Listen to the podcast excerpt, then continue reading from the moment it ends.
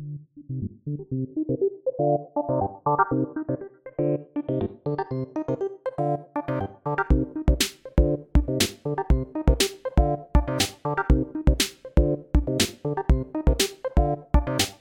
everybody, welcome back to the Combat Chain. I am your host, Patrick. My lynx has pounced its last, I assume a small rodent of some kind. Lynxes are hunting cats, but not large cats. So really, just cognizant of their possible food chain here. Shaw, and with me is my co-host, Adam. That Wildfire combo is really cool while it lasted. I guess I'll put my fancy boots on the rack and play Ira or something. Philip Chuck. Adam, I will not try to give you 18 hours of raw footage this week, but how are you doing? I'm doing well, Pat. Man, when I saw the show notes for today and I saw those long I don't know what you call them. I was wondering how you're going to pull it off, but you pulled it off quite well there. Are you familiar with the old ECW wrestling organization? I am not, unfortunately. I wasn't allowed to watch wrestling growing up. I was like, my mom thought it was evil, man. So I was not privy to such things. It's Animaniacs, Power Rangers, and wrestling were no-goes for me. Oh no! WWF raised me. No, my parents are very good, but I watched a ton of wrestling. But ECW had an announcer called Joel Gertner, and his thing was, "I am Joel." Oosh. Long thing, Gertner, and usually a little R-rated in the content. ECW was extreme, so it had to be super edgy. But that's my influence there. But today is a crazy day because we got the banned and suspended announcement last night, and Worlds were rocked with that announcement. And we want to discuss that and more with our guest today. Our guest is one of the iconic faces of Flesh and Blood content. You can see him casting just about every calling and pro tour event around the world, whether that's on site at the venue or streaming at ungodly hours for international events from his own home. His YouTube channel recently crossed the 10,000 mark, and now you can find him looking forlornly in his once great Kano Blitz deck. Ladies and gentlemen, we welcome Stephen Cookus, better known as DM Armada, to the show. Mr. Armada, thank you for coming on to the Combat Chain. Thank you for having me. It's an absolute pleasure to come and hang out with you. And yes, I am actually looking forlornly at this Kano deck, which I did make changes to. And you know what? You can still play it. It may not be great, but you can still play it. I watched your initial reaction video, and that the first 20 seconds, I don't know if you felt it at the time because it was previously recorded, but you and I locked eyes, and I felt emotional for you while that was running, just sadness into the camera. I definitely felt that. I'll tell you what, I had a very fun time playing up the salt in that video. I'm generally not a salty person, and I was kind of bummed by the announcement, but I wasn't nearly as salty as I think a lot of people thought I was going to be. And so you know what? I sat there and I'm like, I'm just going to play it up. I'm just going to full salt. I don't normally do that in my videos, and I just thought it was the perfect moment. And you know what? I had a blast recording that video. It was hilarious. At least to me, it was hilarious to me. So hopefully other people enjoyed it as well. I think so. I definitely did. So before we get into the meat and potatoes of this, no one escapes the origin story. Tell us about the man before he became the legend. Like all the way back to like high school, or what are we discussing? When were you born? No, give me your intro into born in a log cabin. It's a stormy January. It was a full moon, and I'm not going to go on from there. So how I got into Flesh and Blood, is that what we're talking about? Well, that's a good start and stop, I think. For sure, let's do it. I was scrolling through my phone back in like September. I think it was September of 2019. And I was sitting in my bed scrolling through my phone, as you're wont to do pre-pandemic. Mm-hmm. And I was just minding my own business, looking at Facebook or something like that. And it was actually Facebook, yeah, because I scrolled past a Facebook ad. And I was like, cool, Facebook ad, keep scrolling. And then my brain triggered, and I scrolled back up because there was this really epic picture of like a female warrior clad in like plate armor, like standing majestically looking off into the distance. And I was like, okay, stop. I don't care if this is a Facebook ad. I'm going to click it because that art is sick. And so I did. And it took me to fabtcg.com back before it looks like what it looks like now. Uh-huh. And I was like, I have no clue what I'm looking at, but I've surmised that it is a trading card game and that the company is putting on a tournament when the game releases in October. And they're giving away like $10,000 or something crazy. And I was like, that is just so audacious. I need to know more about this because they were hosting two of them. And the game was being made by a company, a small company in New Zealand of all places. And so I was like, okay, that seems insane. That seems really cool. And so I looked at where they were selling it and I found out it wasn't out yet. And so I put it on my calendar that I was going to go to a local game store and buy some product and make a video about it. And so I did that on the release day. I showed up to a local game store and I said, there's this game that I've heard about called Flesh and Blood. Have you heard of it? And they were like, oh yeah, we've been running events for like 2-3 weeks now. I'm like, what? This game has been like in pre-release mode. And they were just running events, like preparing for the tournament, which was like 3 hours away from where I was. I was like, I could have just come early and picked it up. But anyway, I bought a couple of classic constructed like hero decks, picked up a couple of those and some packs. And I made a really bad video. You can still watch it. It's still on the internet. And I made a really bad video trying to figure out the game as I opened it. And the rest is history. I've been playing it ever since. And I've been enjoying it ever since. What was the store? Reaper Game Store. That is a legendary store in the beginnings of Flesh and Blood, I believe. Yeah, it's still a legendary store. Yeah, it is. But if I'm not mistaken, is that Brendan Patrick's former stomping grounds as well? Yeah, he and I met up there in like December 2019. January 2020, and we were talking about how we both wanted to get together and like record gameplay for the game, because the game was still super small in its infancy. I had just made a how to play for the game. Just made a how to play video, and he was mentioning that he really wanted to get some gameplay out there so people could kind of interface with it on a deeper level. And I was like, yeah, let's do that. And then pandemic happened, and then that did not happen. Mm-hmm. I wonder whatever happened to that guy, Brendan. I don't know. I hope he's doing all right. Yeah. So we want to dive into ban list talk. So we know that everyone here was affected by it, but I want to kind of run through them and get some opinions on how we feel about these. So let's talk about bans. First, let's talk a Pulse of Eisenloft out in Classic Constructed. I know for me, I've had a problem with Oldham. I think the win rates.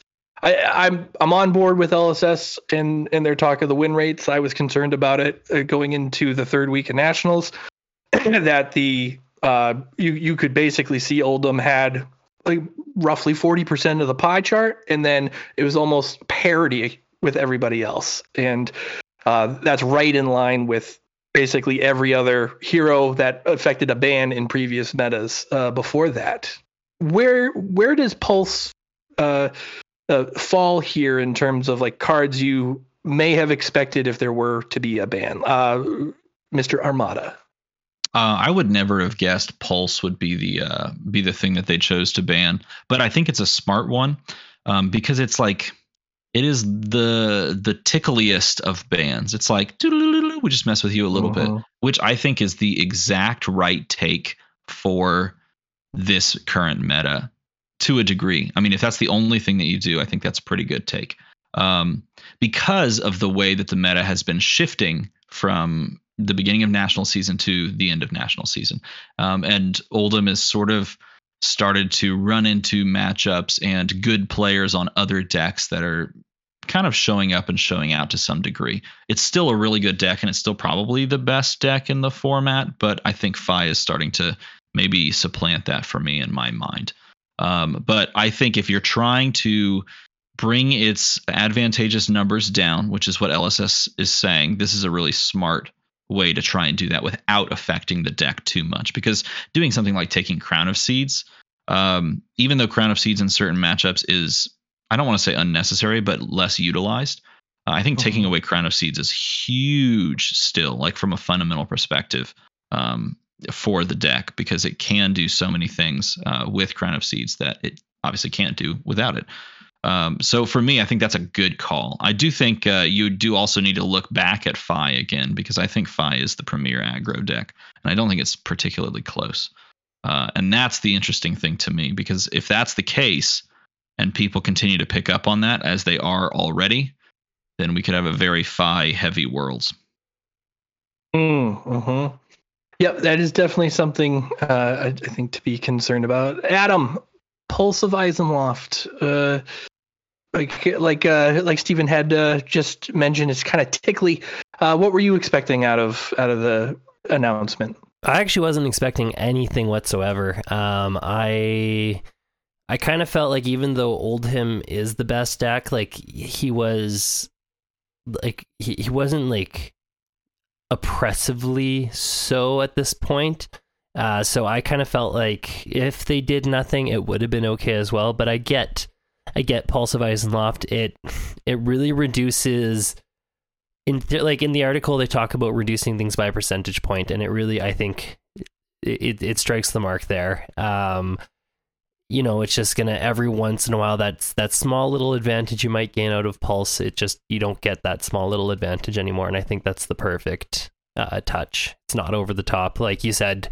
Crown of Seeds would have been far too much. They have a knack for getting the card that people don't expect onto the list, like Autumn's Touch. I think when it hit, I think everyone very in very Michael Hamilton fashion had some very good to pick a card no one was really expecting, and everyone kind of went, "Oh, of course, it makes all the sense in the world."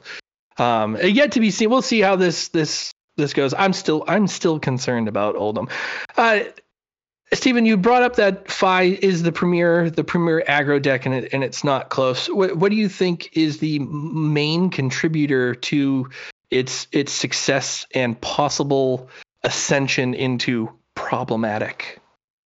I think it's just so easy to sit down and string together all of those attacks, and you have so many good synergies that they've built into the game, and built in specifically to the Phi's card pool, that he just kind of, I don't want to say he autopilots, because he doesn't. Like, you still have to be very skilled, especially knowing your matchups and knowing like how to play into Icelander and deck building for that. But I do think that there's this ability for a Phi player to just slam down their hand on the table and say it's 20 damage, it's 18 damage, like, especially when you have off the backs of like an Art of War.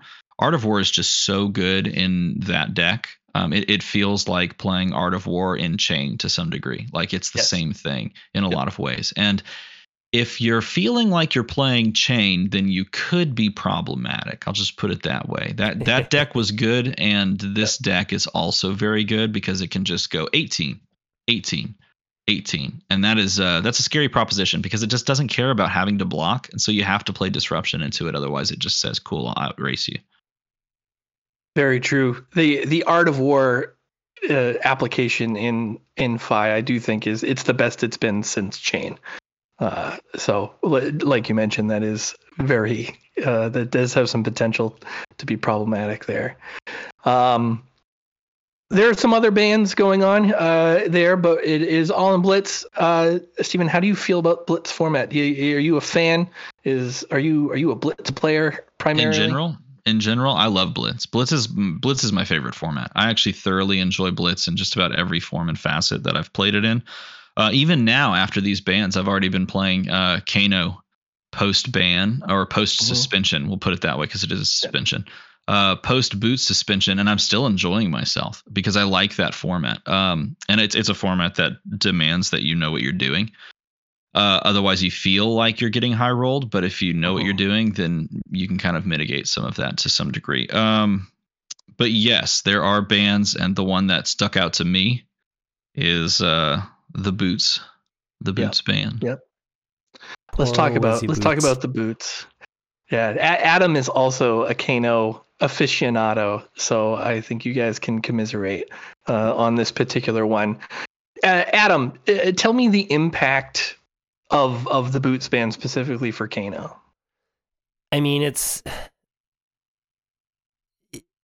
I think the LSS did a great job summing it up, where it gives you, like, boots would give you, in theory, like, huge theoretical card advantage where you could get an entire extra card cycle out of your deck without having to survive a turn cycle to be able to use those cards.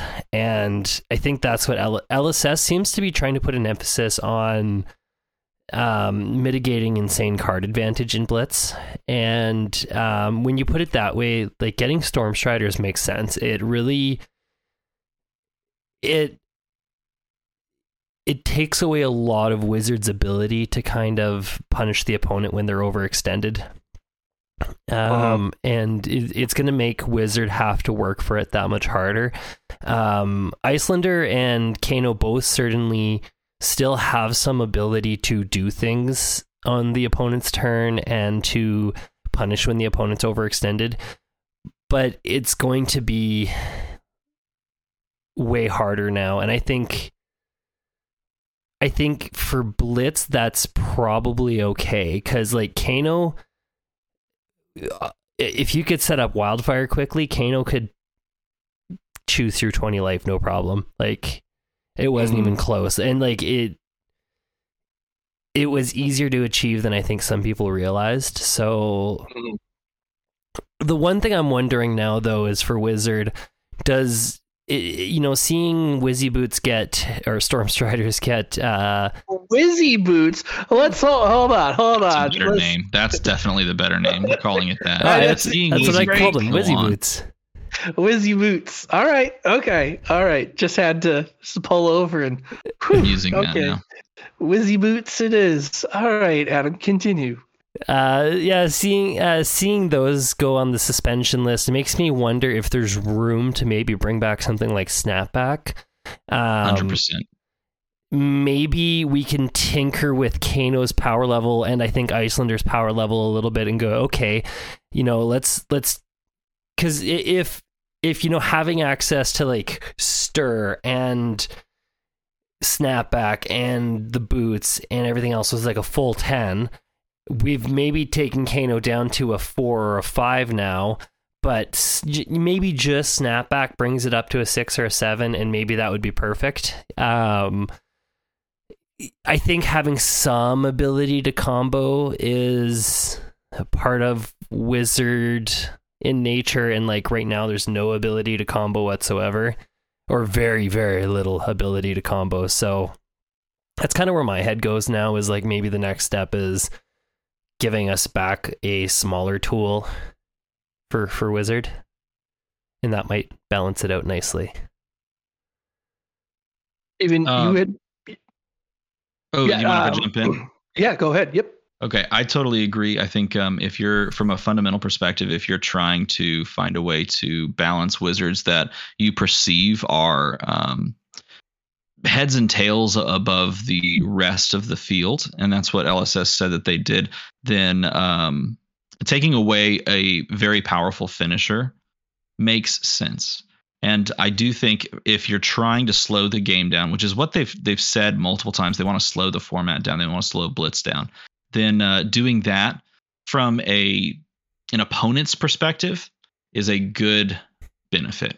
Now, I do agree. I think it hits Kano far harder than it hits Icelander. I think Icelander is still totally playable in the format. I think Kano's not dead, like I joked in my video, like that I posted when it came out. The hero's not actually dead. I do think you can still play him, but I think now, because you don't have the ease of access of comboing off in the traditional Wildfire sense, I think you nailed it on the head. You do have to work for it.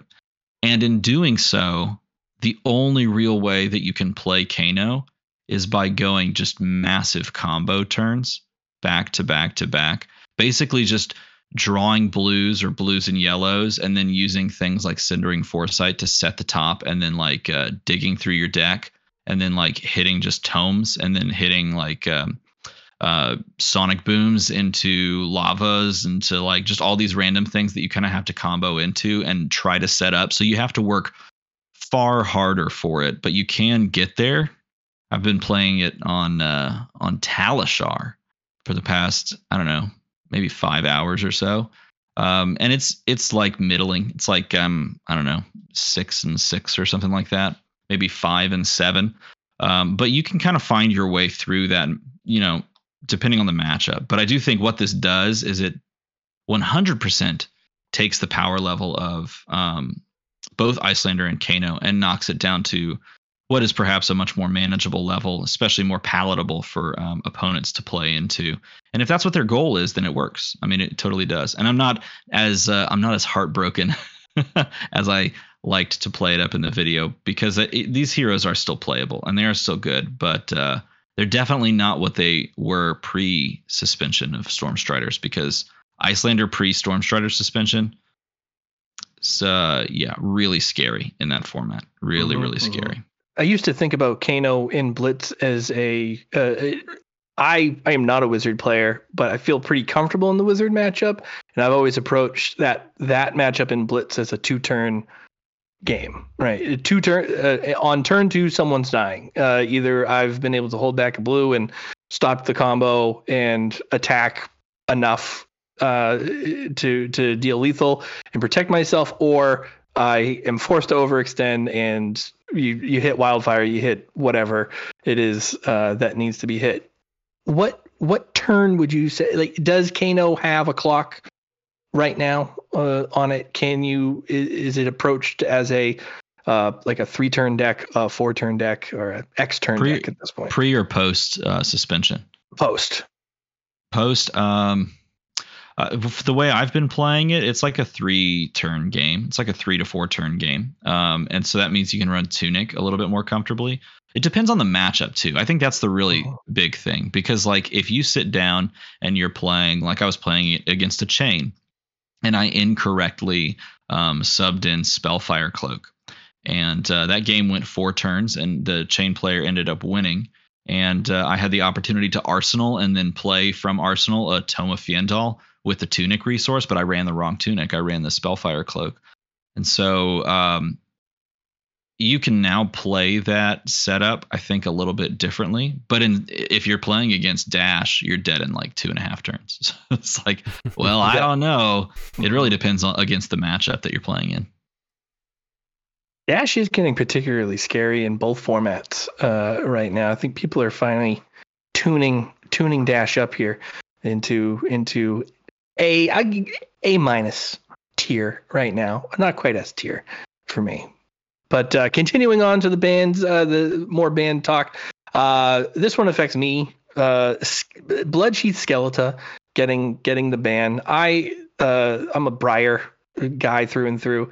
I've been on Phi recently, but people who listen to the channel and the pod know that Briar's one of my first loves.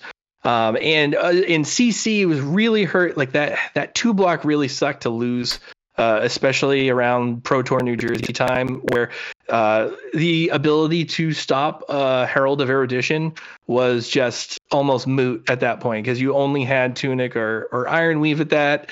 And you basically were set up to block 5 damage. So if they came in with the cheeky stuff, the Art of Wars or the lunging presses, FU Dozer for the lunging press tech, but losing that ability to block for 2, and obviously Viscerai, you know, really, really abused that. But Briar needed the armor. It doesn't have it anymore. And now in Blitz, it had the armor and didn't have Sonata, and now LSS has swapped that out, where Skelleta is now out and Sonata is in. So Briar's ability to pivot using equipment is gone, and it is now back to relying on the variants of Sonata pulls. Adam can attest, I am the reason variance exists, and RNG is not in my favor. So I personally whiff on every Sonata I'll ever play. It doesn't matter how much I pitch into it. It is a miss. So having that card back is a down, is a thumbs down for this guy here. But what are our thoughts on Skelleta getting the axe and Sonata back in? I don't mind it either way. I think for me, Skeletor going is just as much about trying to curb the ability of just like creating crazy amounts of rune chance and then getting value off of them. A la something like a Heart and Cross strap, which just gets you a bunch of value. Versus, you know, like whether or not it's one or the other. I personally don't ever see myself pitching into Sonata anymore. I think it's more of a variance card that you kind of play as a free Tome of the Arknight now.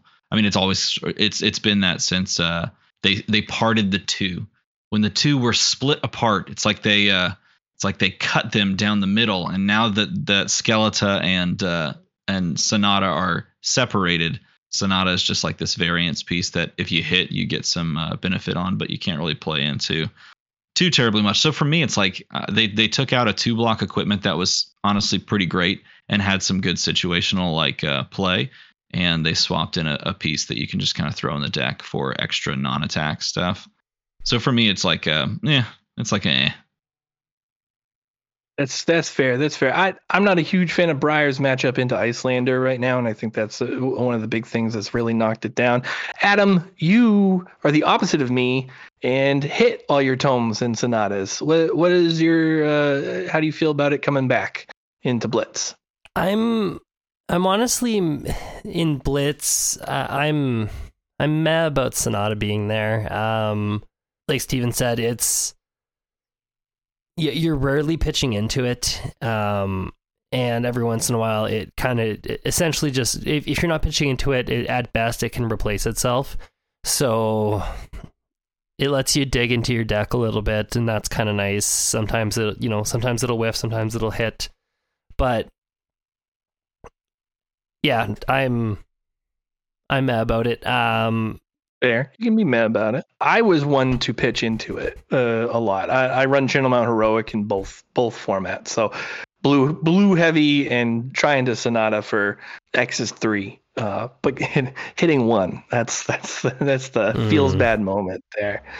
Last but not least, Mask of Pouncing Lynx. Very fun in Phi, necessary arguably in Benji. And now getting the axe, LSS's justification is that it basically equaled 5 damage for free on demand, and that equaled a quarter of your opponent's life, and that's too good.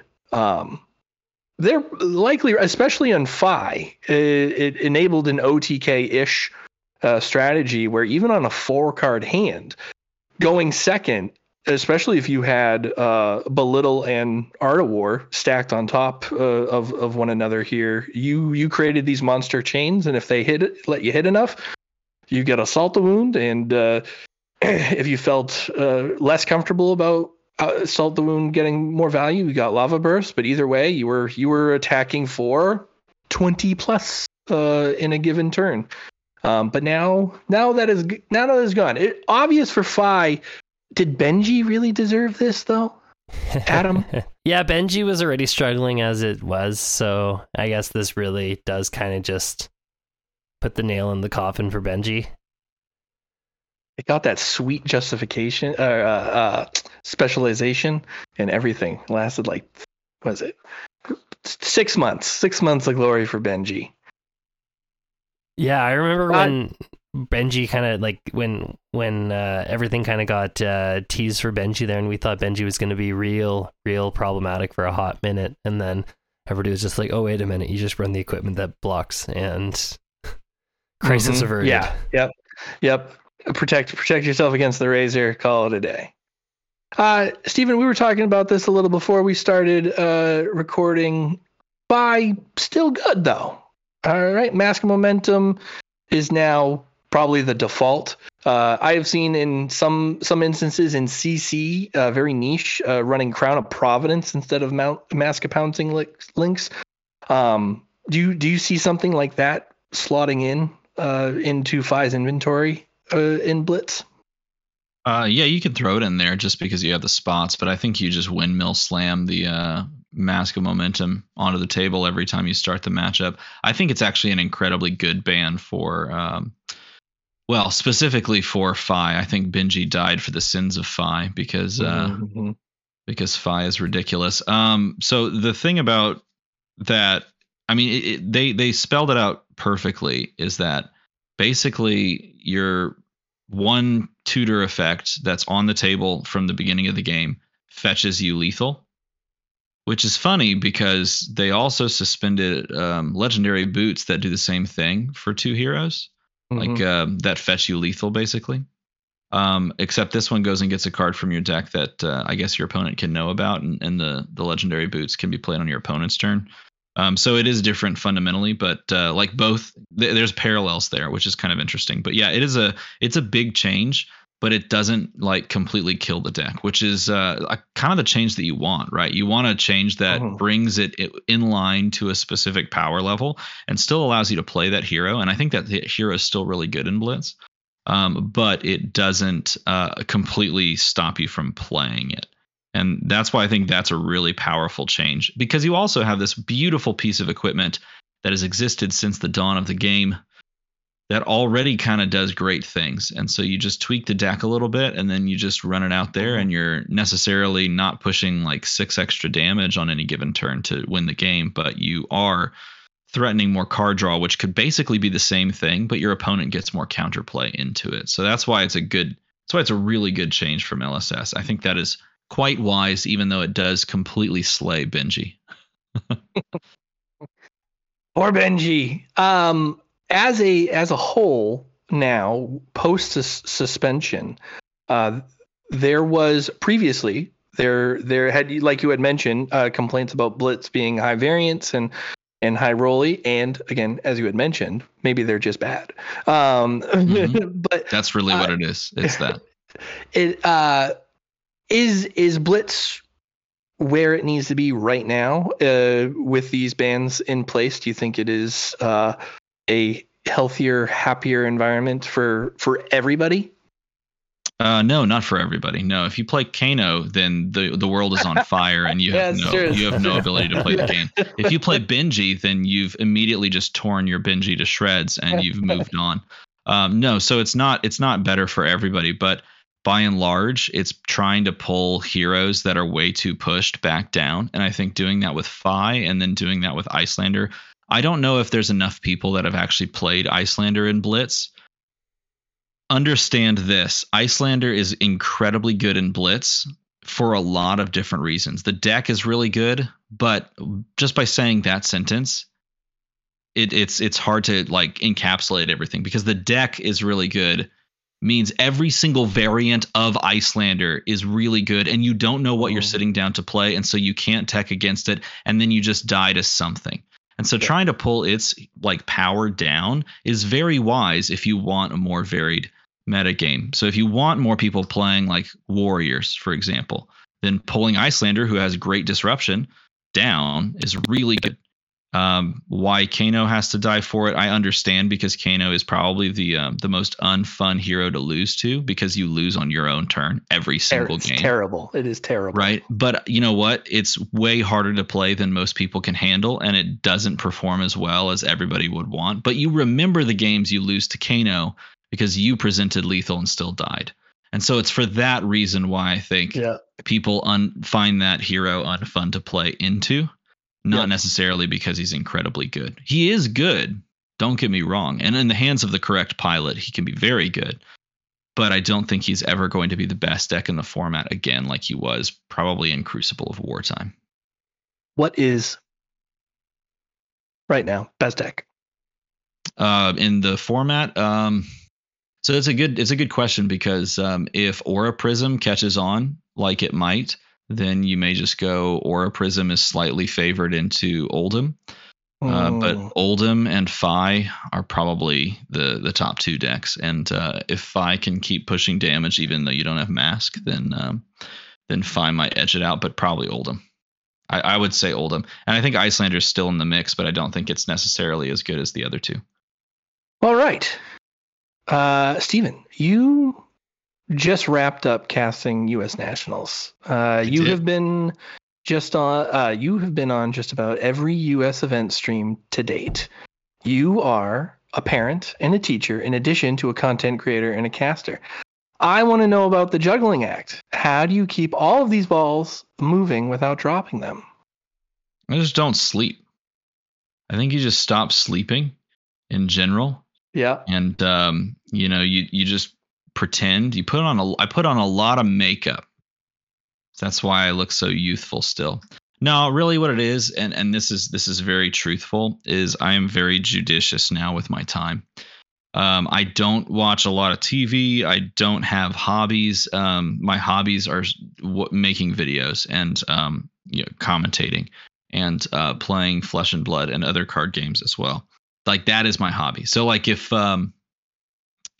people, and I've had this happen too, people will like send me a message. They'll be like, hey, can you like talk me through your daily routine? Or can you like, you know, give me some like tips on how you are able to kind of juggle everything? I just tell them I wake up, I do the things that I got to get done. And then when it's time to kind of like decompress, I don't go and decompress in the traditional sense. I've found you know, enjoyment in making content, and that is my form of decompression. So for me, that's kind of how I juggle it all. I spend time with my family.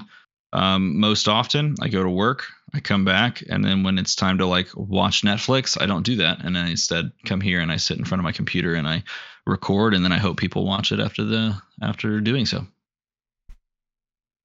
Adam, do you recall, I'm starting to get some similar vibes from like the best people in Flesh and Blood, because I had asked a similar question to Tarak Patel. I believe the first interview that we did with him, not the second. We interviewed Tarak Patel a lot here on the Combat Chain. You can check out our previous episodes with him on our YouTube channel. But his thing was time management as well, and now we're hearing it again. I'm beginning to dissect how we get good at the stuff that we need to get good at here. I mean, that's what it takes. I mean, no matter what you want to get good at, it really just takes choosing that over the myriad of distractions that we all have at, you know, our disposal, right at our fingertips, and oftentimes within our fingertips in a phone. It's so easy to just, you know, try to disassociate for a bit. And there's nothing wrong with that if that's like what you do, because I do that from time to time. But I pulled away from that because I specifically wanted to, you know, make videos. And I was sick and tired. And this is personal for me. I was sick and tired of liking an idea for something, thinking it was really cool, and then starting said idea, and then getting like a dog seeing another car and chasing that one. And like, oh, I'm going to go to that idea. Or, hey, this one got too hard, so I'm not going to stick with it, and I'm just going to do something else. And so I got sick of that for myself. And so I started this YouTube channel, and I told myself that I was just going to keep going until I couldn't keep going anymore. And I guess we've been going for like 7 years. So I guess I'm successful in that sense. Haven't stopped yet. That is very successful, and we'll talk more about it in a little bit. But 10,000 subscribers just crossed that Rubicon. That is a huge number and nothing to sneeze at. So congratulations on 10,000. I want to focus on casting here.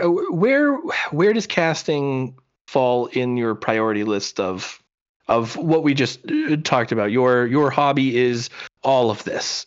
Where does casting fall in that hierarchy?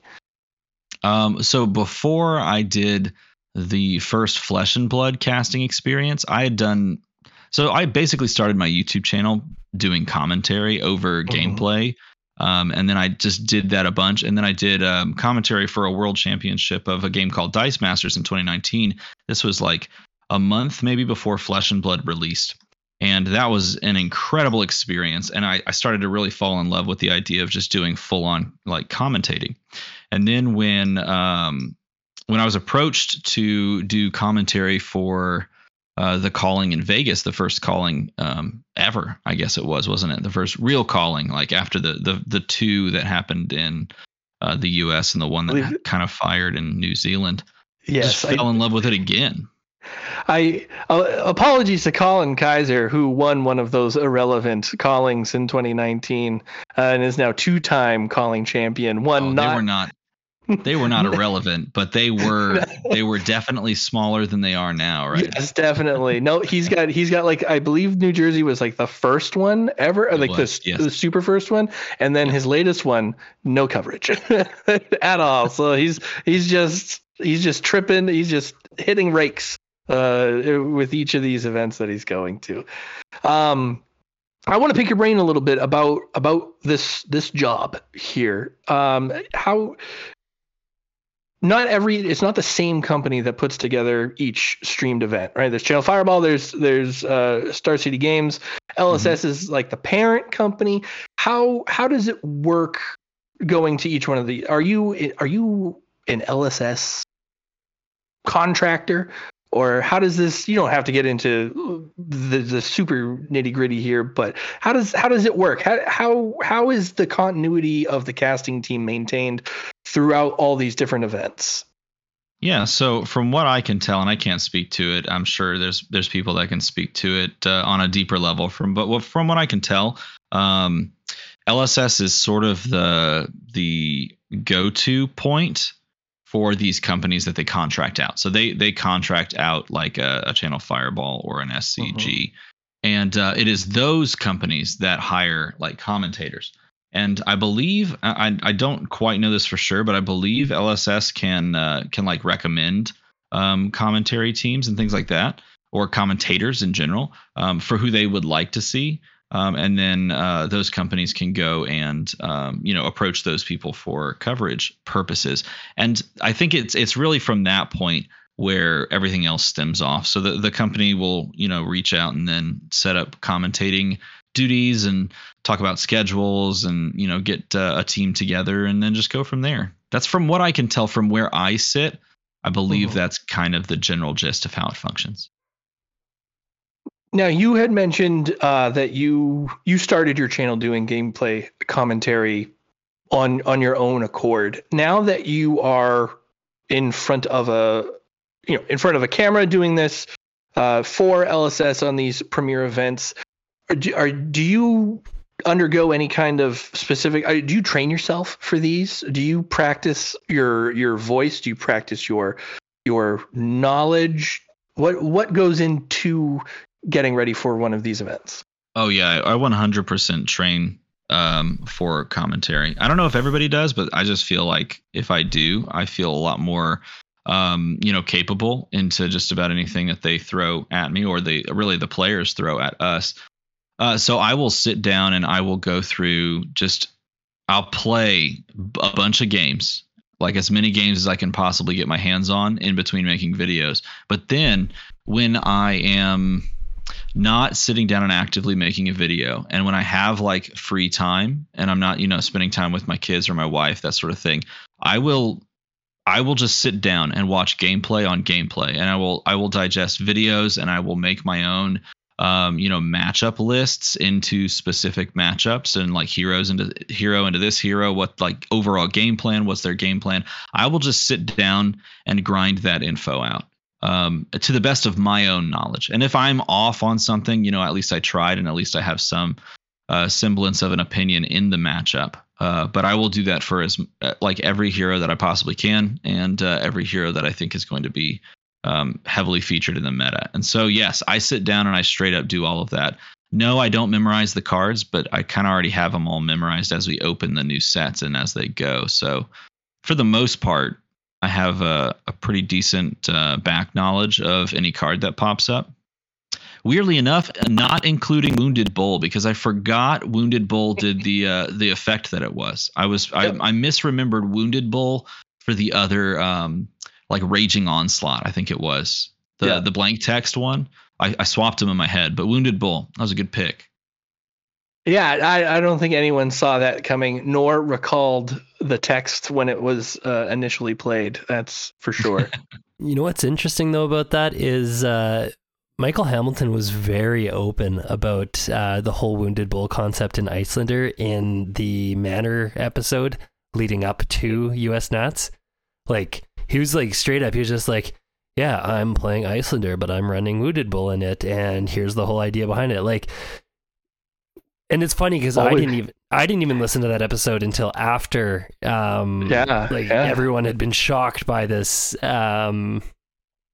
just this staring at us in the face the whole time. But he was called his shots. He was so funny. He was just like, he was so open about it, and I think that's funny that for how open he was about it, that it was still as much of a surprise as it was to the global community. The Manorcast, up and coming podcast with new friend of the channel, Michael Hamilton and Roger Bodie. Very informative. It is super. Michael Hamilton has one of the greatest minds for this game. Tarek is another one. Yuki is another one. But Michael's understanding and just the way that he brought out some of the concepts that I had asked him about last week was just nuts. He has, I posted it on the Combat Chain Twitter, the most concise explanation of how top players mitigate variance and continue to win in this game that I have heard yet from anybody trying to explain that. So if you guys want to see that, go on to the Combat Chain Twitter and see that, and check out the last episode. I'm going right now to look at that. Here I am. I'm looking at it now. It is. He talks about decision points and how if you. You know, if you improve your ability to make decision points, if you're making 200 decisions in a game, you make 110 decision points correctly, and your opponent makes 100 decision points correctly, you have increased your. It may seem like you've only gotten 5% of value, like increased, but those decision points over time give you enough of a small edge with each one that your probability of winning just is much greater there. So those, right? You get those top players who know how to make those individual decision points and are, you know, Pablo Pintor makes 120 correct decision points and his opponents might average 115 correct decision points. And that's how you get to be one of the best players in the world. And he does go into much more sideboard matchups are important and things like that. But in terms of like the thought process, that was chef's kiss. That was intellect, adult entertainment for myself when he was saying that. All right, that is I went way off the rails. I want to pull us back in because I want to talk to you continuing about your casting experiences here. You are like a world traveler at this point. When you go to these events, are you more of a hermit? You're in the convention center, you rest, you go back to the room, you wake up and do it all over again? Or do you like to explore? Oh, I'm definitely a hermit. I'm a hermit in general. I mean, I told you earlier that I don't do all those fun things that people do and instead sit in front of a computer and make videos talking at a camera. So, yeah, I describe myself as a hermit. Yeah, that's me. Do you like to how about food when you go? Do you try to get something good or you just try to get something familiar? Or local, I should say. I try to get something that can sustain me for the long commentary stretches that we go for. Because honestly, like, bless you. Thank you. Nailed that one. Leave that in. Please, God, leave that in. That was so perfect. Because honestly, loudest sneeze. That's how I feel. No. Yeah, because honestly, like the stretches of just going are so like lengthy that you just find something, you eat it, and then you keep going. And then by the end of the day, you're just wiped. And so for me, I would love to just like get with a few friends, go grab something, you know, simple, eat it, and then just go crash in the hotel room. That is fair. That does transition to us to our first community question. Brought to you by Flake. May have heard of him. Mr. Matt DeMarco. I love that guy. That guy's great. He is. He's a nice guy. He asks, honey mustard or barbecue? Ooh, honey mustard. I am more of a fan of honey mustard than barbecue, but not terribly Not terribly over one or the other. I'll take buffalo sauce or hot sauce over both. Ooh, yeah. Ooh, okay. All right. Fair enough. What does the hot sauce go on the most? What's your favorite? Put it on anything. You can put hot sauce on anything. Why would you not? And like maybe not ice cream. That'd be weird. That is. It's exotic, is what it is. It might not be societally correct, but somewhere, someone's having it and enjoying it. They had some really sick. I don't know if you got it over at Charlotte, but in the U.S. Nats this couple weekends ago, they had some really sick chicken tenders baskets with like the fries. Jam some hot sauce mixed with ketchup in that. That was pretty good. I did get the chicken tenders. I regretted getting the chicken tenders, but didn't sit well with you. My body did not agree with that decision. I'll just put it that way. Worlds is coming up. Mm-hmm. You are not part of the casting team for Worlds, as far as I've seen in the pictures. Is that an accurate statement? Yeah, that's correct. Were you offered the spot, or did you refuse it? Why aren't you casting Worlds, Mr. No, Armada? They did not. They didn't offer me the spot. Sons of bitches. Hey, man, it is what it is. There's drama everywhere Brendan Patrick comes. I can't wait for him to come on, because I am going to ask him a lot of fiery questions. But he is the newest member of the casting team. Have you obviously had a chance? In previous times to interact with Mr. Patrick, who you talked about your experience close to Reaper. What is your thoughts on him coming on to onto the casting team, into the casting world here? I love Brendan. I think Brendan's awesome. He's a good friend of mine. I consider him a friend. He probably looks at me and he's like, oh yeah, hey, there's that guy. But no, I think he's a good friend. I think he's great. I've known Brendan since before the game exploded the first time, and the game exploded like 3 times in like 5 months.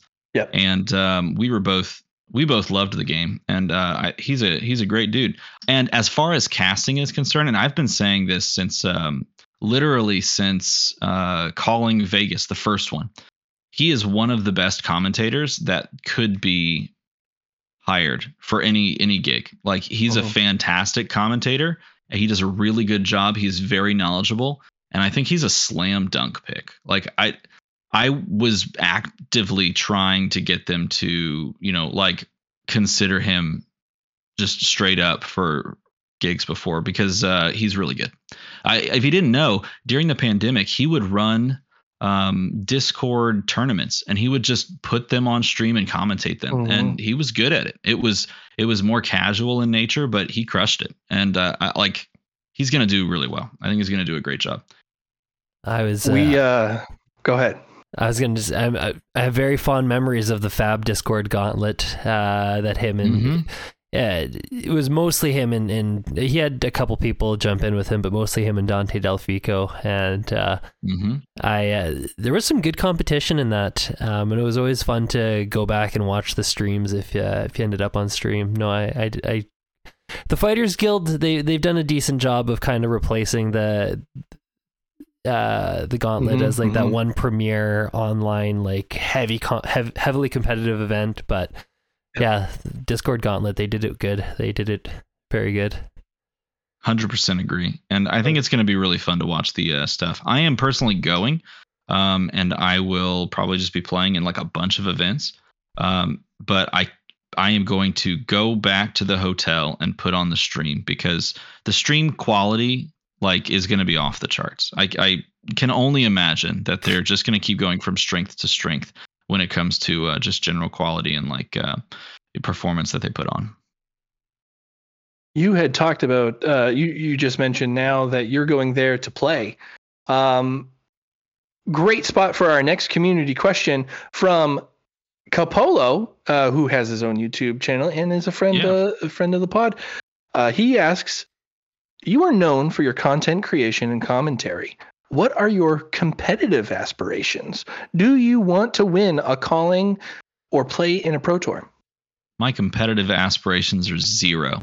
And the reason that they are zero is because if I if I had the opportunity to sit down and like prepare the way that I would prepare, that I would want to prepare, and like the way that I know to prepare, I would want to, if I wanted to play in like a major event, I would want to commit myself to the testing and the practice of said event. And in doing so, I would have to, I'd have to stop making videos at the same clip that I'm currently making videos. And I would have to stop like other collaborations that I would currently, you know, be doing.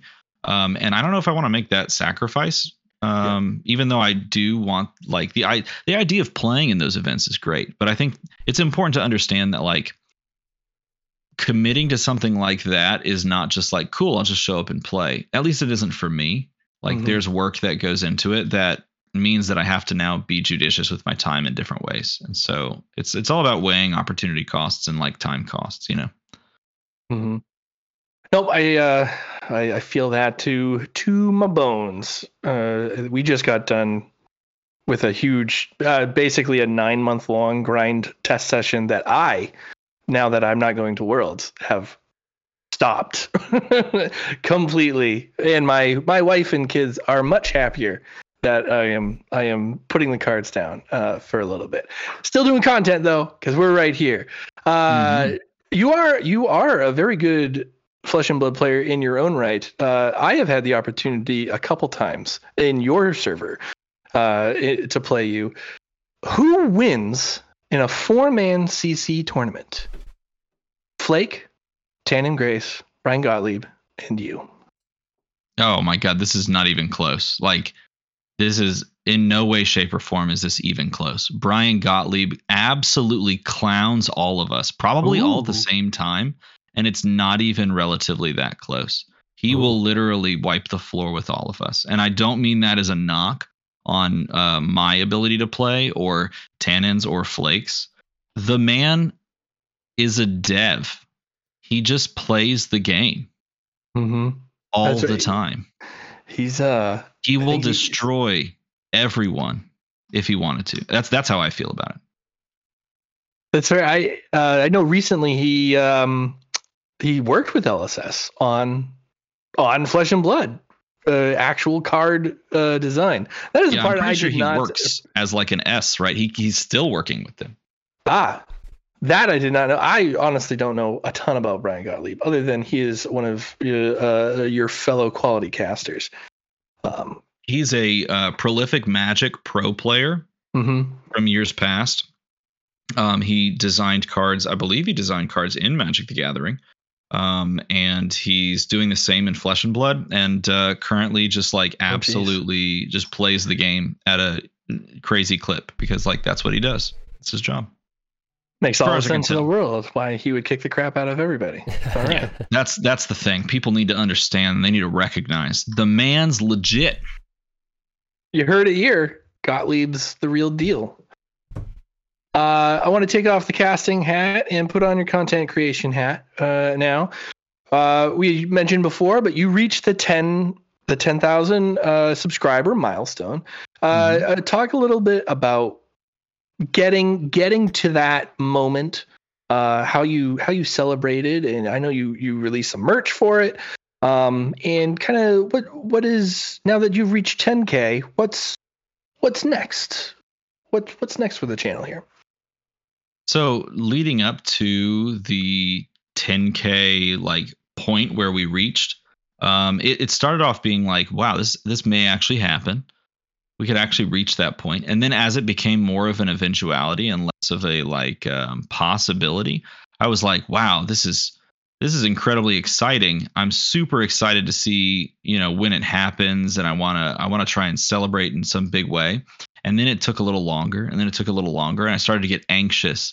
And I was like, at some point it actually turned to like, there's this moment of like, okay, if we can just get this number to go slightly higher to another number, and eventually it goes to another digit, then we can move past that and do something like, I don't know, have a different goal and milestone. And eventually it ticked all the way up, and we stopped and we celebrated. And as I was thinking about this leading up to that moment, I was like, eventually the number just becomes another number, and doesn't really matter in the long run of what that number actually says, because when it comes down to it, I feel like I'm just going to keep doing this, whether the number goes up or down, and just like make things that I enjoy. And I feel like a lot more people can take that mentality wherever they sit and enjoy their experience more if they make content creation. And so I started to switch into that mode of like, hey, the number's just going to do what the number does. If people want to click it and make the number go up, that's cool. And eventually we hit 10K, and I celebrated on a stream, and I had some really cool art commissioned with like the main character that I had this Flesh and Blood artist design. And the art is incredible. And so I put it onto playmats and sleeves, and I got it out to people that really wanted it to celebrate along with. And it was really cool. I enjoyed it. You had so you just mentioned that perhaps the next milestone doesn't necessarily matter. Do you have is there still a goal in the back of your mind that's kind of niggling at you, 15K, 13.5? Is there a number that is the next big one for you?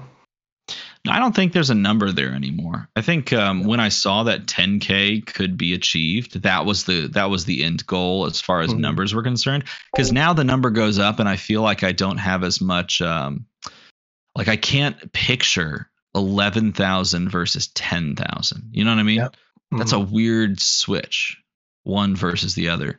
And so because I can't picture it, it doesn't have as much impact to me. Mm-hmm. But there's other sort of ancillary milestones that I think would have more impact. I don't know, a video getting a ton of views because people really enjoyed it. That would be something that I would aim for. Is I want to make something that people just go crazy over. And I don't know what Dynasty spoilers we're going to have rolling out here, but maybe I can make a really cool Dynasty spoiler video that has people get super, super amped up. And that can be my next big goal. Well, we'll be watching them because we won't be making one. Oh, damn you, Yuli! Come along for the ride. That would be the play right there. We're gonna enjoy Dynasty spoiler season right up to the very end. Your videos are of outstanding quality, I must say. Thank you. Are you content with where you are right now in terms of your video production rate, the quality of the video? Is there any aspiration to scale up the operation, so to speak? No, I'm not content with it. I'm not consistent as far as uploading. At least I'm not as consistent as I would like it to be. I look at things and I go, man, if I had a few extra minutes or an hour, I could sit down and make that thing look better. Or I could buy a different camera, an upgrade camera.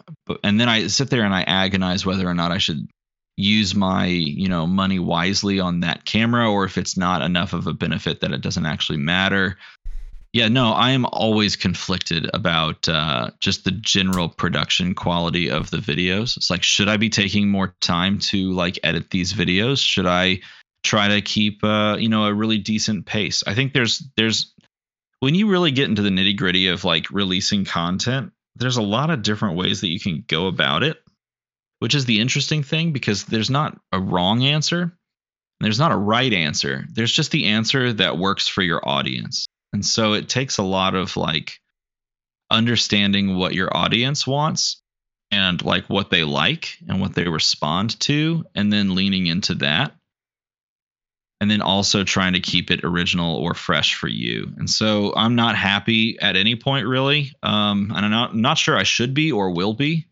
I think it's probably good to not be too content with everything, because then you just keep trying stuff, and that's good. And yeah, go ahead. I was just gonna say, and I think when you can remain the. I'm trying to think of the right way to sound this, because remain unhappy isn't the right way to describe it. But if you can never satisfied, right? Never always, satisfied. Always. That keeps, that drives away the complacency and causes you to always strive to just do something better and always strive for something. So no, I respect that. I feel that. I think that kind of goes into what Pat and I are always trying to do here as well. The consistency thing is terrifying. It's so hard. Oh, we We just put our last episode of the podcast was released. Was it yesterday? Yesterday. I believe it was. It was yesterday, which was a little late, which was partly my fault because I gave him 100 hours of just ramble to edit down. But then we're talking to you. We got to keep that schedule. So we're behind a little bit, but now we got to, we got to keep up. And now the next one, I have our next guest next week, which we'll talk about at the very end here, already messaging me wondering about scheduling. And I'm trying not to have a panic attack while conducting an interview. So I could commend the video portion, especially the edit. He handles the audio. I usually handle on the video side of things. But if you notice, there's very little video that comes up because it's that you talk about that, that balance and judicious time. Kids are editing is really where I come down to. So if I get the free time. Hey. Yep. Along with your channel and the 10,000 subscribers, you have a pretty large and thriving Discord community. Breezy is one of our longtime friends here, even before content. Parker, one of my favorite playing buddies online on the main Discord, and he's a great dude. He really is. He's really great. He has been on. We shot a special video interview with him a little while ago, and that came out really nicely. But I want you to talk about your thriving Discord community and what it takes to kind of cultivate that and bring it to where it is now and some of the things that you're doing on the server. As far as cultivating it, I just made a Discord and then I posted things into it and then I tried to think about what I would want to engage into from an authentic perspective. Like, I mean, there's lots of things that you can do with Discord, but the I don't know. When I think about it, like the driving force of a Discord is like interaction between two people or between like a group of people and just like talking about things and talking about like yourself on a deeper level than just, about like a game or something like that. And so for me, I really enjoy like some of those weird ancillary channels that you can find in Discords. Like, like a daily question where someone can literally just tell about something about themselves. Like, let's see, what was today's daily question? I don't know if I did it today.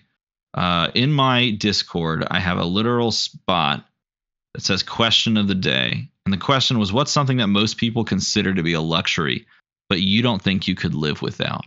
I'll ask both of you so that we can learn about each other. What's something that most people consider a luxury that you couldn't live without? I have a very pretentious answer. Okay, you go first. I have I have a cleaning service that comes once every 2 weeks. It is relatively expensive, and I would rather not eat or drink coffee if it came down to it, then stop them from coming. Just the peace of mind that comes. I live in a very large house through means that are I'm renting it out. I am not extraordinarily wealthy and successful. I am just an average guy. I have a job. I'm full-time employed, but it is a large space. I have my kids are very busy and chaotic people, and my wife does an amazing job of making sure that they are alive on a full-time basis and wherever they need to go. So it is a lot to ask of one person or even two people to maintain such a place. So the Venusa, thank you very much for cleaning our house every 2 weeks. You don't listen at all, so I can just shout you out. But that is it is a luxury. I'm very fortunate to be able to hire them, but I will let them go for my cold dead corpse. So that is Adam, what about you? My answer. The best thing I can think of off the top of my head, and I like. I feel like this answer is so lame compared to Pat's. Like, that's actually a really good answer of something luxurious for most people. When I first started, when Skirmish Season 1 went online, and that's kind of when I really got into Flesh and Blood, I recognized that I needed to get a webcam and some sort of headset. And at the time, I did not own AirPods. And I decided this would be my opportunity, my excuse to buy myself a pair of AirPods. And I remember prior to that thinking AirPods were like a gimmick and whatever. And ever since I got them, I am so in love with them, and I couldn't imagine not having AirPods. Like, they're so convenient. Like, just anywhere I am, I just pop it in. I can have a phone call with anyone. They sound great. When they're not charged, like I'll forget to charge them, and then like I have this like moment of panic. Like usually what happens is like I'll have like we're about to sit down to do the podcast, and I need to pop in my AirPod, and it's like, oh crap, I forgot to charge it, and now I'm panicking trying to figure out how I can record the podcast and hear Pat and everything. So that's my answer, is that's the luxury I don't think I could live without at this point, is my AirPods. AirPods is a good one. My AirPods broke, and I did not realize it was one of the only Apple products, which I have many. I have the watch, but it turns out my AirPods were the only ones I did not put the AppleCare on. So when they broke, that was it. I could not go to an Apple store and get them repaired. I just had to replace them. So that was a very tragic, again, very middle class tragedy happening there. My AirPods broke, and I had to get other portable, rechargeable headphones. But dude, I understand first world how problems. You feel about them. Yeah, for sure. Mine's avocado toast. Oh, that's a good one too. No, I'm just kidding. It's all right, Brady. No, Brady's in some shit right now. We don't want to be following his lead anymore. No, mine is, let's see, YouTube Premium subscription. Don't have to watch ads. Holy crap, it's the best. That's a luxury item that is so worth it. Man. So here's the beauty of this in Discord, is I have these people that I interact with that I consider my friends, and one of them is named Smokeopotamus, and I love Smokeopotamus. He's a Discord mod in my server now, and his answer, a vent that blows hot air in his bathroom. Like, that's just what he decided, and I like that. I love that answer, and now I know something deeper about him, that he actually uses the middle switch that no one touches in their bathroom. Go figure. Good for him. That's I don't even have a middle switch in my bathroom. That's what a luxury item he has. Right. Right? There's this a twofer right there. The middle switch hot and the vent tube. It's amazing. But anyway, that's what I like about Discord. So I tried to lean into the idea that people connect like authentically. So there's a couple other fun ones with like you just share like your dog and stuff like that, your food, and just like having conversations. I really like having conversations on Discord. So it's a lot of just like conversing with friends, and I think that's what I care about as far as Discord's concerned. Very nice. I've always been a big fan of the tournaments and such that go around, but it's mostly because I like to play with the guys that hang around there. TCG Talk is on there a lot. Breezy. Yeah. You actually picked up some pieces from some fallen Flesh and Blood content comrades that were running tournaments on their Discord, but no longer choose to endorse such. And I know there's some refugees that floated upon your Discord for that as well. So it is a thriving competitive community as well. We got to run more events, I think. That's the thing. Yeah, you know what? Well, there was I used to have to pick between either yours or an armory that was running on Thursday nights, and I had to prioritize the XP. So I usually went to the armory, but it doesn't really happen that often anymore. So if you fired them off, you know, hey, there's a lot more opportunity out there to play on Thursday nights. I think we need to run like weird fun tournaments too. I think that's what we're going to do. We're going to run some weird stuff just so that people can be more casual in the game. Absolutely. Lore. I thought I heard, I'll be fully transparent, I believe I heard that you are a lore nut when it comes to Flesh and Blood, but I'm not sure if I had a fever dream or if I actually heard that. Yeah, are I like you the lore. I love lore. The lore in this game is fantastic. I think it's worth digging into. If you haven't already, you should definitely do it. Where would you like it to be? Is it like, it feels like it's not entirely fleshed out, right? It seems like they've got a foundation for just about everything, and it does seem like they're beginning that. All the heroes basically kind of have been roughly identified. Their stories are starting to be told. Their identities in the narrative, and now it seems like they're on the very beginnings of a convergence. The Morlock Hill story was, for me, like riveting when that came up. The Shadow Realm is coming up, right? There's an unidentified hero with tentacles. Minerva is taken to Rinthia, starts to go Super Saiyan. Bolton is around the corner. We know that like, Katsu is around. Where do you have any inside information about where we're going here? What is going to be happening in the story? Oh no, inside information from like LSS. I have nothing. But all I know is that I'm just going to keep reading what they put out there and piecing it together, because it is. Mm-hmm. I think they're doing this the exact right way. I think this idea of like giving you all these ancillary characters that don't necessarily connect, but then weaving their stories together slowly but surely, is incredibly fascinating. And yes, I would like them to go a little faster so that we can kind of see this come to fruition, but you have to line it up with sets that you can release. Yeah. And so I think they're doing a really cool thing with Dynasty, hopefully that, involves a lot of the lore. And from what I can tell, they're going to lean heavy into it. That's kind of what they mentioned in some like the James White interviews, that the lore is going to be very central. I really hope that's the case. And I want to see how they execute that, because, if so, I think that's going to be a huge selling point for people who are like into D&D and stuff like that.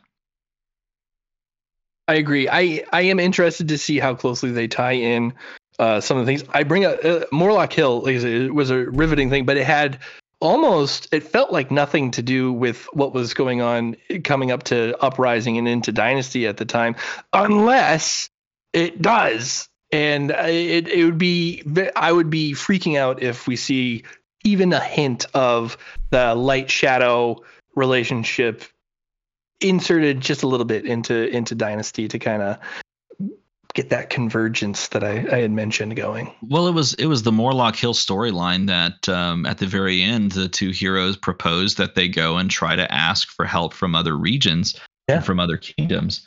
And so it is because of that they send Shiana to Volcor to appease, or to try and talk to and convince the Emperor that the Emperor should rally the Drakai and go and fight against the Demonastery.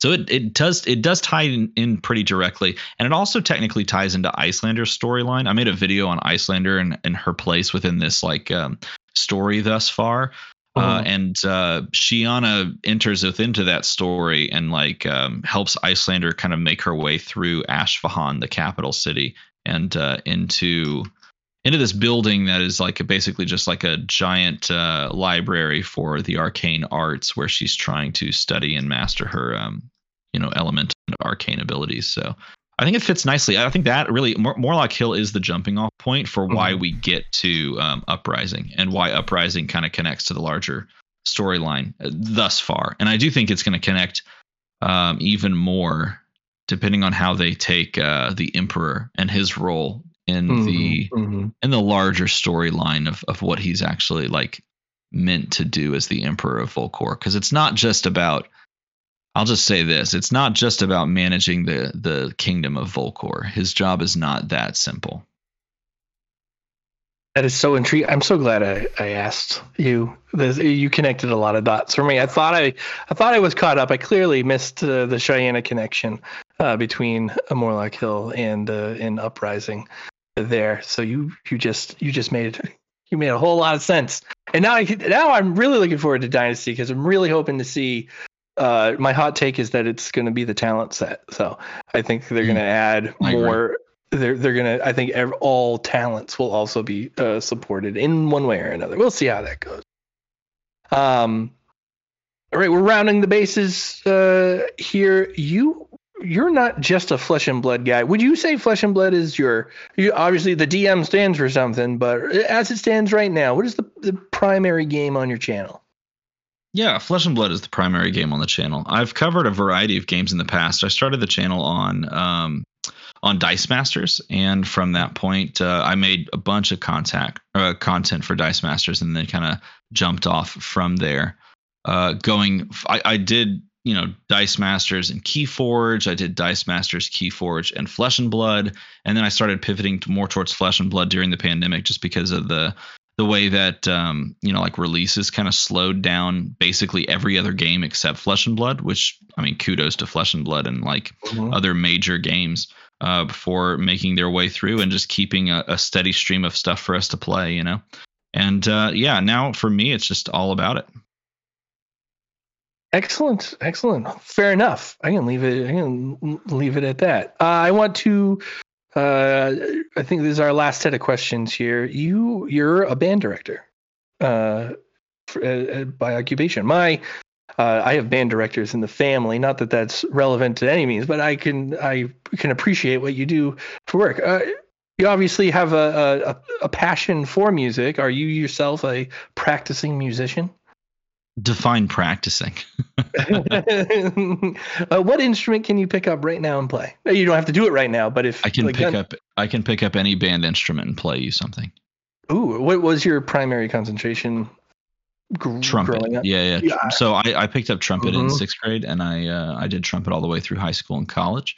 But when you go to college for music education, depending on where you go, you are essentially given either like a crash course in every instrument or like a full semester long course in each instrument in the band, so that you can essentially just teach that. So yeah, I can pick up every band instrument and play you something. And I took all of those classes very seriously because I knew that I wanted to teach kids how to play those instruments. And so I became decently proficient at just about every instrument. So yeah, I could play you a tune. I don't have an instrument here in this room, but yeah, I play instruments every day, and I listen to lots of instruments every day, and it's loud, right? yes it is. That's funny. My father and my brother are brass people as well. Trombone is the old man, but my brother is a trumpeter mainly as well. He can do the same thing. It was just freaky to me. I have not an ounce of rhythm in my entire body. Can't tune a piano, save my life. But he can pick up a couple rocks and make music out of it. So kudos to you. Your influences in music, who would they be?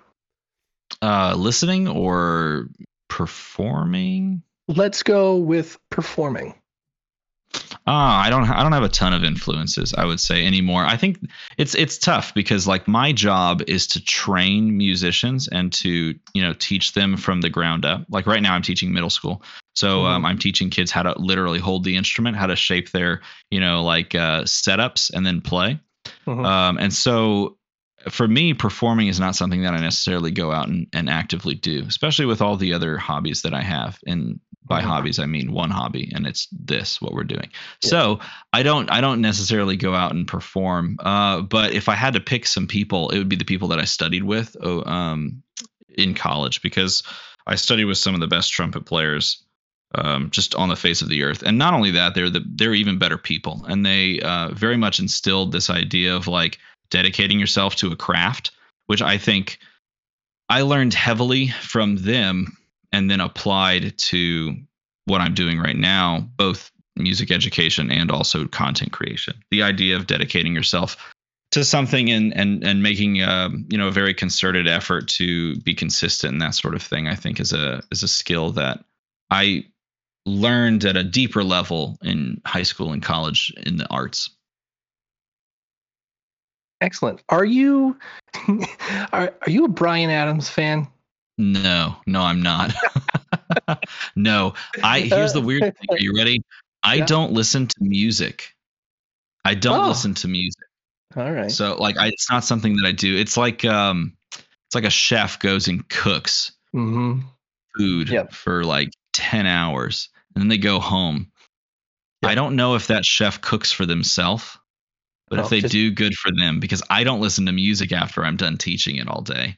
I actively avoid that. And I listen to people talk to each other on the internet, because that is not as loud and painful sometimes to listen to.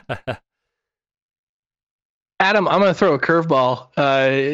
You're going to answer this one. What is your favorite Bryan Adams song? And my personal note, why is it everything I do it for you?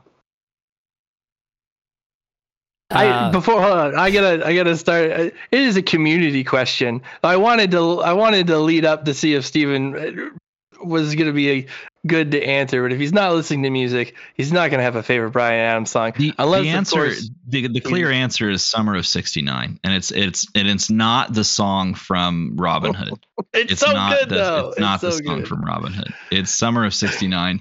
It's a full stop on that, and then you move on. And honestly, Bryan Adams, like, I don't know, cut rate Bruce Springsteen. Am I allowed to take that stance? Is that a good enough take? I don't know. I don't like either of them. I'm not going to lie to you. That is not my genre. I'm not my cup of tea. I do want to credit Adam. I don't know if you can pronounce his Discord name. I know who he is in real life, but I cannot pronounce. Is that Tyquias? Tyquias? I think so. Yeah. All right. He's a member of our Discord, Tyquias. He's a judge. He was with us in New Jersey. I forget his actual name, but he ate dinner with us a whole lot. But that was his community question. Best Bryan Adams song. You're wrong. It's the Robin Hood song. No, it's magical. Everything I do for you. God, it's just so. Oh, it's so quintessentially like cheesy. Oh, man. All right. I have dragged this whole thing through the mud long enough. I have kept you here shackled to the pod, and it is time to wrap it up. Thank you for coming on. Yes, thank you so much. To the podcast. Thanks for having me. This was fun. We appreciate everything that you do. And this is your opportunity right now to plug shill your stuff. Where can we find you? What are the... Give me your tags. Give me everything you got. Oh, for sure. You can find me on youtube.com/DM Armada, making YouTube videos about cards getting banned and feeling salty about them. You can also check me out on Twitter, making posts about cards getting banned and feeling salty. I didn't actually do that much.